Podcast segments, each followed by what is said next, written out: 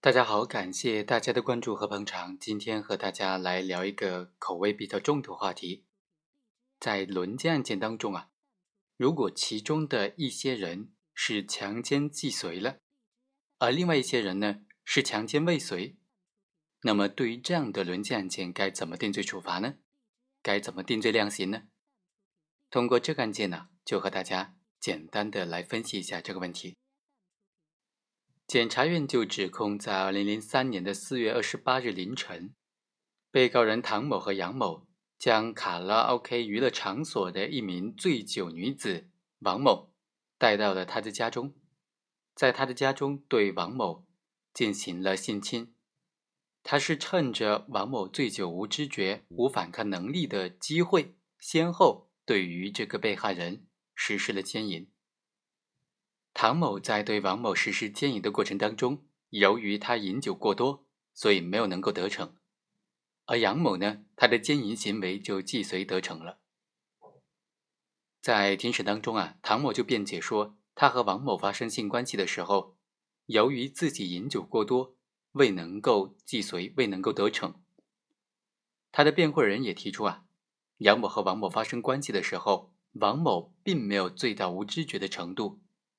王某平常是非常能喝酒的，酒量非常好，而且当天对于自己和唐某、杨某在一起将会发生的事情是明知的。所谓违背其个人意志，只有王某一个人的事后的陈述，并没有其他的证据加以印证。所以，辩护人认为本案指控杨某犯强奸罪的证据是不足的。本案存在的争议焦点之一就在于轮奸案件当中。一人强奸既遂，一人未遂的这种情况该怎么处理？第二，怎么样把握强奸罪当中的其他手段呢？刑法第二百三十六条就规定，以暴力胁迫或者其他手段强奸妇女的，在这个案件当中，因为这个被害人已经是处于深度的醉酒无知觉的状态，所以就不存在这种暴力胁迫的手段了。那存不存在？其他手段来实施奸淫的这种行为呢？这就取决于该怎么理解强奸罪当中的其他手段了。对这两个问题，我们逐一来分析一下。首先来看第一个问题：轮奸案件当中啊，所谓轮奸指的是两个以上的男子出于共同的奸淫的认识，在同一段的时间之内，先后对同一名妇女或者幼女轮流实施奸淫的行为。轮奸是法律所明确规定的强奸罪的加重情节，作为强奸罪加重处罚的一种法定的情形，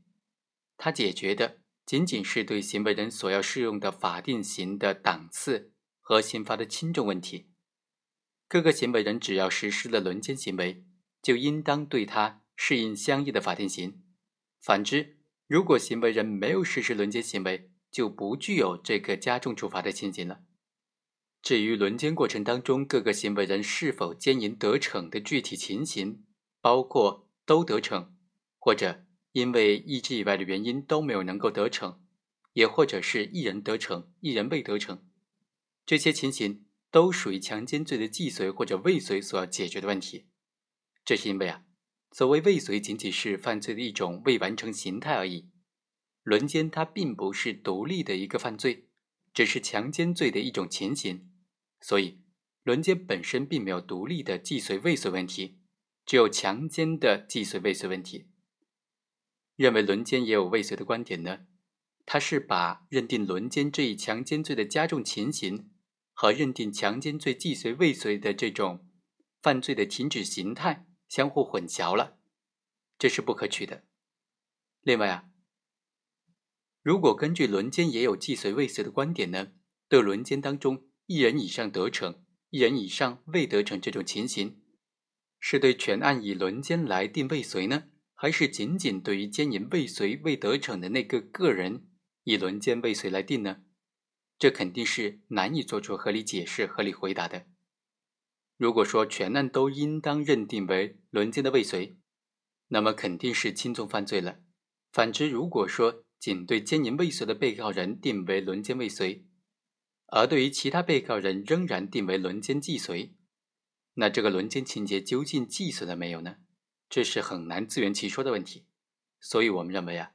对轮奸过程当中一人以上得逞、一人以上未得逞的这种情形，由于各个行为人都实施了轮奸行为，所以首先应当对各个被告人以强奸罪来定罪，并且按照轮奸的情节进行处罚。第二，由于轮奸是基于共同奸淫认识的共同实行行为，按照强奸罪当中认定既遂未遂的一般原理，只要是实行犯，那么强奸既遂的，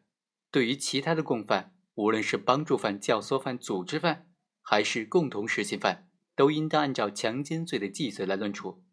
当然了，所谓都应当按照强奸罪的既遂来论处呢？并不是说具体量刑的时候就没有任何区别了，相反，对于帮助犯、从犯的一般呢，就应当给予从宽处罚了；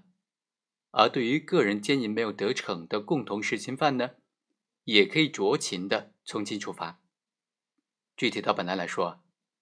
本案当中的被告人唐某和杨某违背妇女意志，实施了轮奸的行为，其中一个人既遂，一个人未遂。